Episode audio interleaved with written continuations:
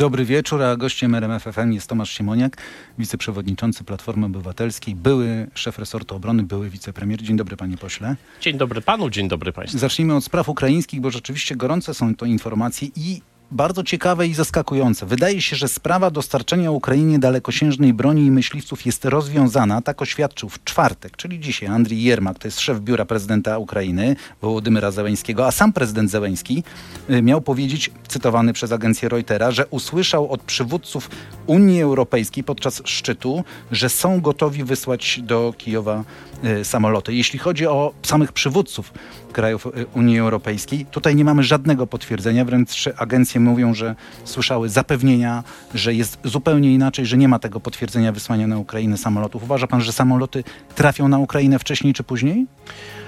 Uważam, że tak. E, czerpię to przekonanie z wcześniejszych wypowiedzi premiera Holandii, który mówił o samolotach F-16 dla Ukrainy, z wczorajszej wizyty prezydenta Zołańskiego w Londynie, gdzie też ten temat y, się pojawił i to w ustach premiera Wielkiej Brytanii, który użył sformułowania niewykluczone. Czyli to, to jest, będzie taka sprawa jak z czołgami, kwestia no, kilku miesięcy, kilku tygodni, pana zdaniem? Kiedy?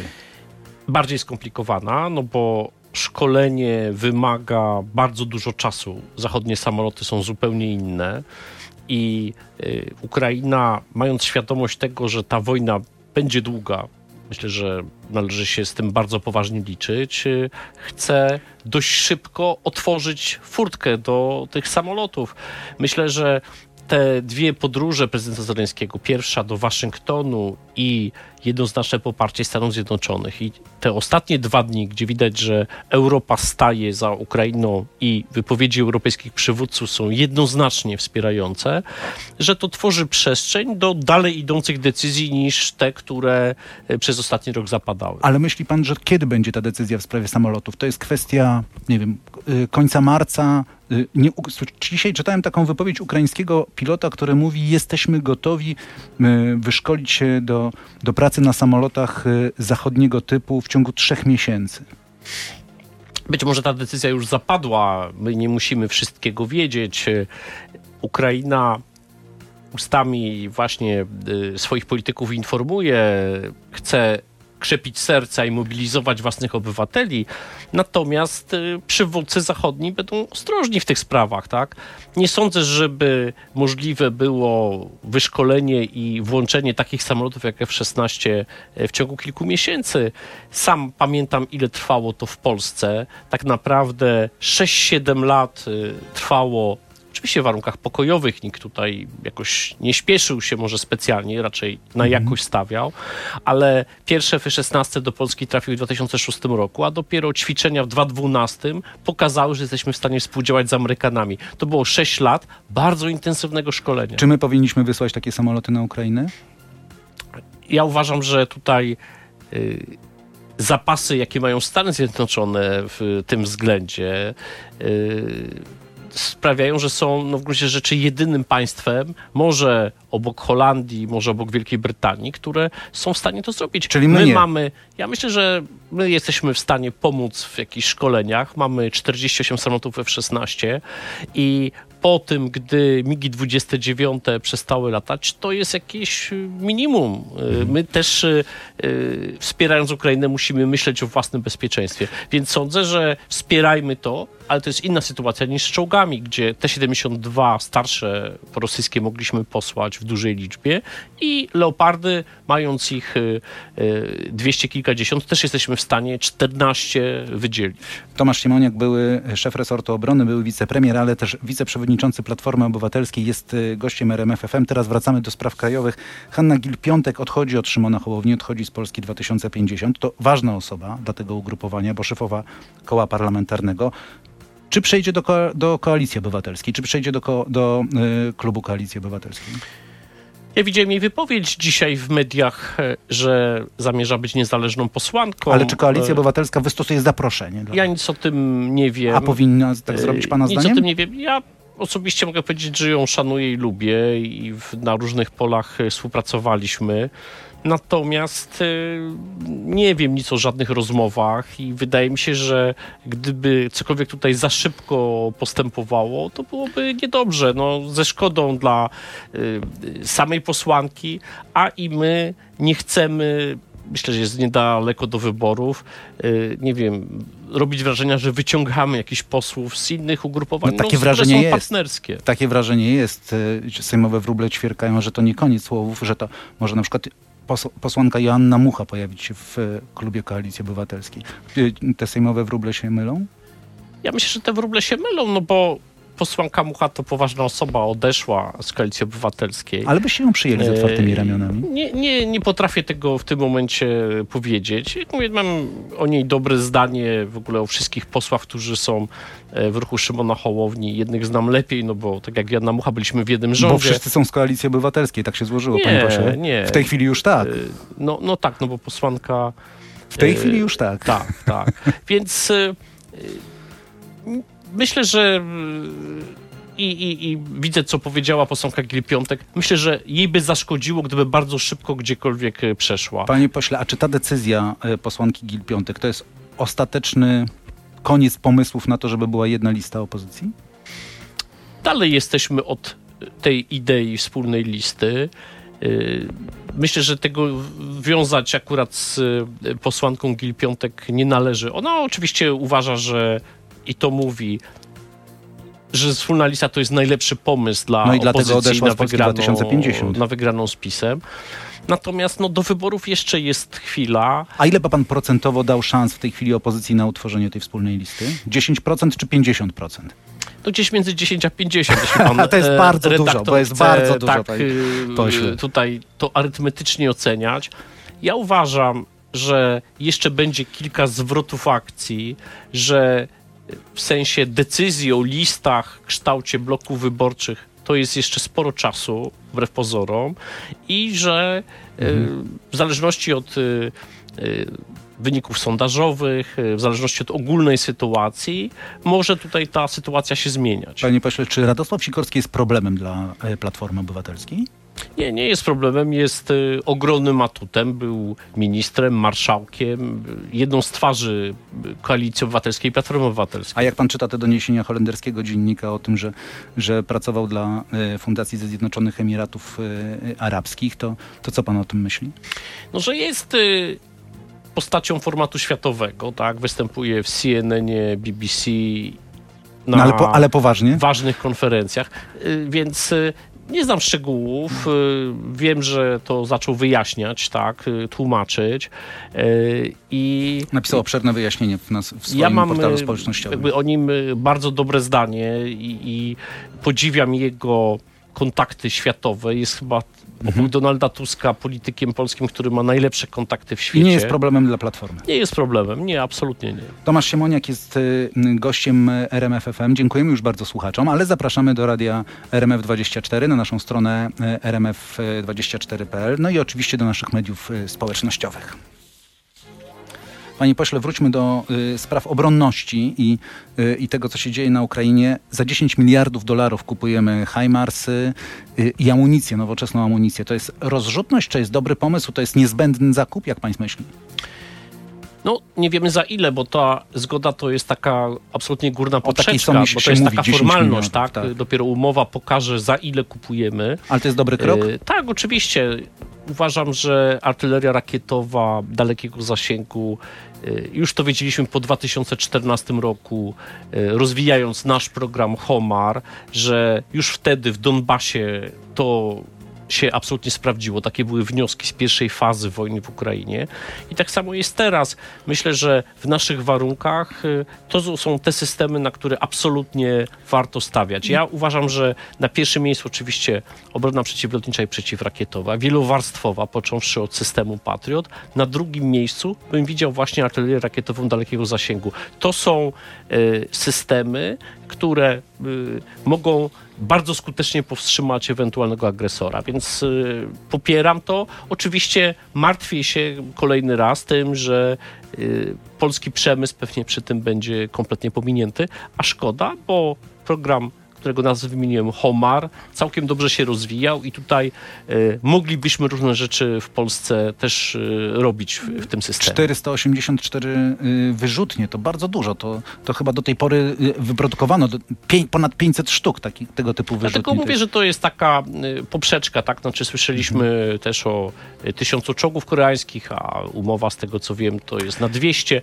więc y, rozumiem, że są pewne plany, pewne zapowiedzi, że zgoda Departamentu Stanu jest taką zgodą no, na wiele lat i nadmiarowo, że tyle możemy kupić, natomiast z pewnością tyle nie kupimy. Ale będziemy mieli najnowocześniejszą armię w, w Europie wymiana uzbrojenia, potężne zakupy, to wszystko wskazuje na to, że polska armia może się, może się stać jedną z najsilniejszych na starym kontynencie. Ostrożny jestem e, w tego rodzaju e, ocenach, bo widzimy jak jeszcze rok temu uważana za drugą armię świata armia rosyjska no nie poradziła sobie. Ale to są pewne kwestie systemowe bardziej, ale jeżeli chodzi o uzbrojenie, jeśli chodzi o wyposażenie y, no polskich to jeszcze żołnierzy... dużo czasu upłynie zanim te systemy będą w Polsce wdrożone i będą kupione, bo to wszystko są lata, czy nawet, y, może nawet 10 lat.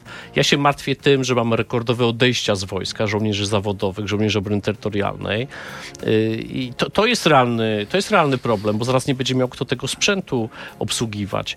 Więc ja nie wierzę w ogóle, bo takie rankingi są takie rankingi, które armie i tam my między 16 miejscem a 24 podróżujemy. Te kryteria oczywiście są jak zawsze subiektywne autorów takich rankingów.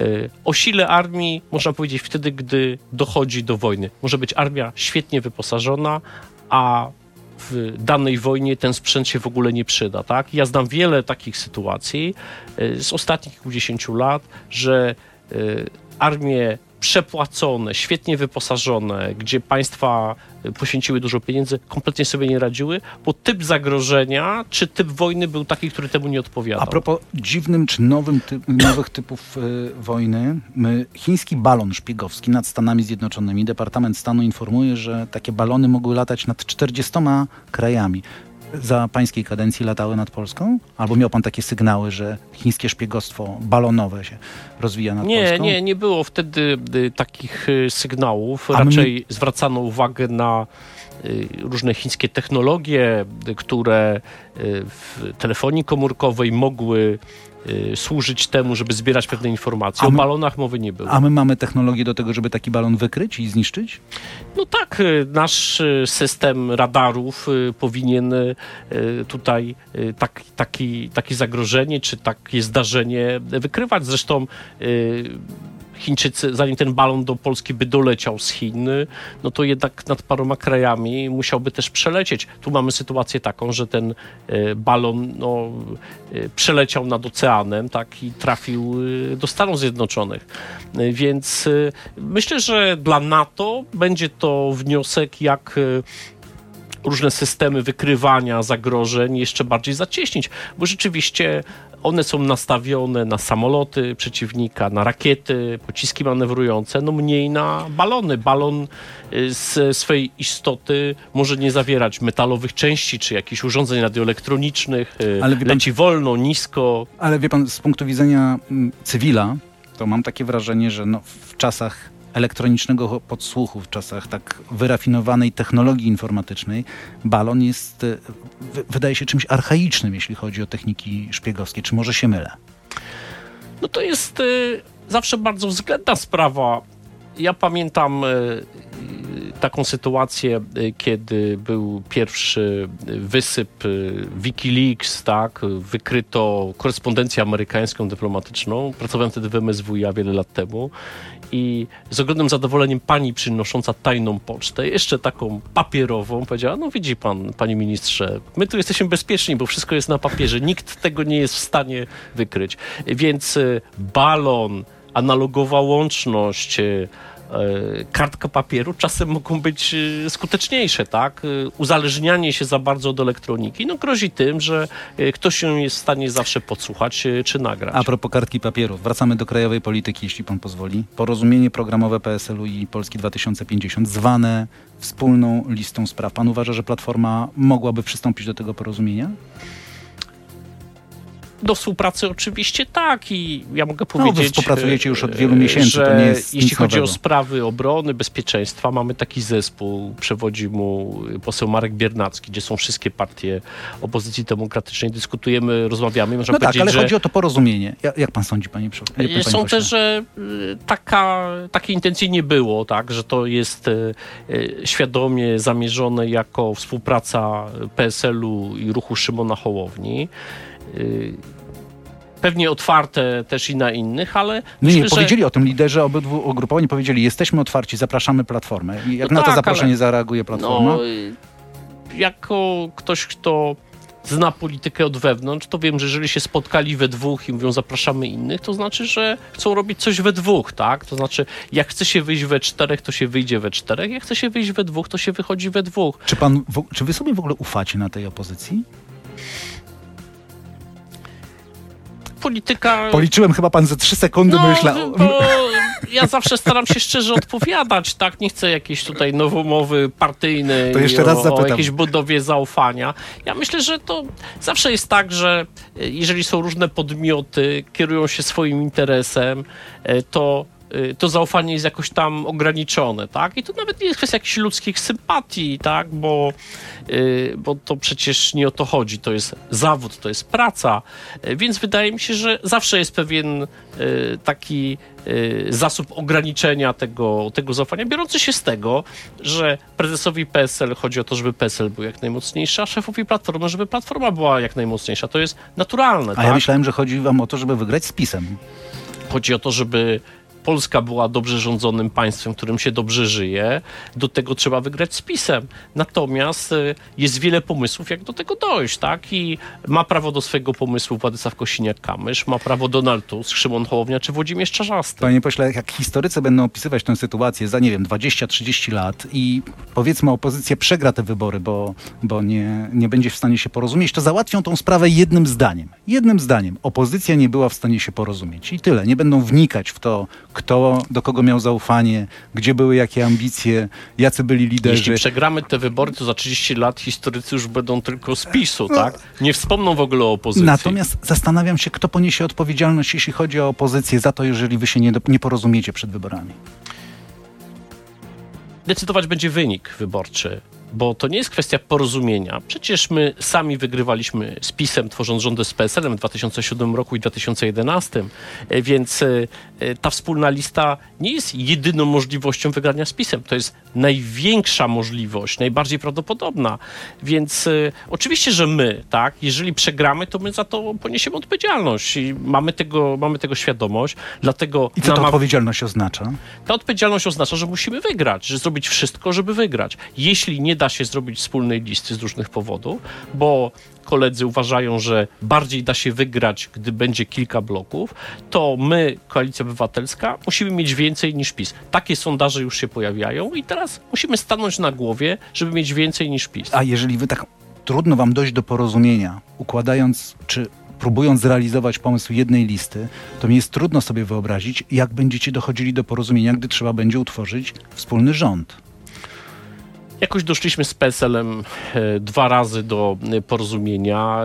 Współrządzimy z PSL-em w kilku województwach, więc e, ja mam odmienną opinię niż pan redaktor. Chyba łatwiej się tworzy rządy, gdy się wygra, niż wspólne listy, które mają pokazać układ sił przed, przed wyborami. Czy pieniądze z KPO to będzie temat wyborów? Czy zostaną wypłacone przed wyborami, pana zdaniem?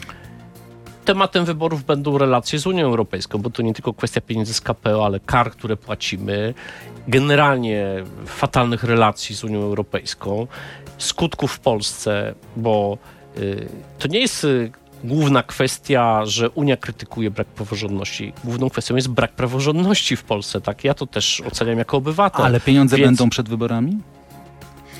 Tyle zawijasów PiS już zrobił w tej sprawie, że nie sposób y, odpowiedzieć prosto na to pytanie. Umówili się na kamienie milowe. Wiele rzeczy tam naobiecywali Unii Europejskiej, podpisali się pod tym. Teraz się z tego wycofują. Przyjmują ustawę o Sądzie Najwyższym. Zobaczymy, co prezydent Duda z tym zrobi.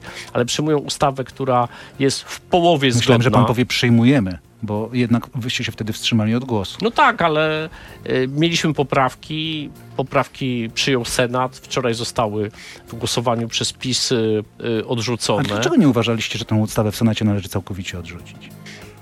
Bo chcemy, żeby te pieniądze do Polski przyszły. Uważamy, że podobnie zresztą jak większość obywateli w badaniach, że jesteśmy w trudnej sytuacji, coraz trudniejszej, jeśli chodzi o gospodarkę i że te pieniądze są w stanie bardzo Polsce pomóc, jeśli chodzi o inwestycje, jeśli chodzi o kurs złotego, jeśli chodzi o całą masę różnych przedsięwzięć. Ale panie pośle, profesor Sadurski, no, którego trudno posądzić o to, że, że nie, jest, nie sprzyja opozycji, napisał dzisiaj w Gazecie Wyborczej, y, że, mm, że zakiwaliście się na śmierć, że nie przekonaliście y, tych, którzy byli nieprzekonani, a mogliście zradzić do siebie tych, którym zależało na obronie konstytucyjnych wartości, no bo ta ustawa, i tutaj nie ma sporu, nie jest sprzeczna z konstytucją. Mówimy o ustawie o Sądzie Najwyższym. Myśmy zrobili kilka dni po tym głosowaniu badania, z których wynikało, że nasi wyborcy pozytywnie przyjęli naszą decyzję, czyli zrozumieli też szerzej wyborcy opozycji, więc y, y, jakby szanując prawo do oceny profesora Sadurskiego, y, tutaj ocena Donalda Tuska w tej kwestii nasza była słuszna. Oczywiście to nie było idealne rozwiązanie, jak się jest w opozycji, to rzadko są takie idealne rozwiązania, takie, które się wszystkim podobają. Więc wydaje mi się, że naszych wyborców y, przekonaliśmy do tej naszej linii. Sondaże partyjne też to potwierdzają, tak? To znaczy, że raczej utrzymaliśmy czy lekko wzmocniliśmy swoją y, pozycję, y, bo nasi wyborcy są proeuropejscy po prostu, wierzą w Unię Europejską, wiedzą ile dobrego zrobiły te pieniądze, obecność Polski w Unii Europejskiej. I e, gdy jest e, tak poważny dylemat polityczny, bieżąco polityczny, no trzeba się odwołać do takich poważniejszych wartości. I uznaliśmy, że pieniądze z Unii Europejskiej tutaj są e, ważniejsze. Że my nie jesteśmy w stanie naprawić praworządności dzisiaj przy PiSie, tak? Jesteśmy w stanie No ale jesteście w stanie bronić konstytucji. i bronimy jej oczywiście. No ale, ale wstrzymaliście się od głosu przy ustawie, która jest niekonstytucyjna.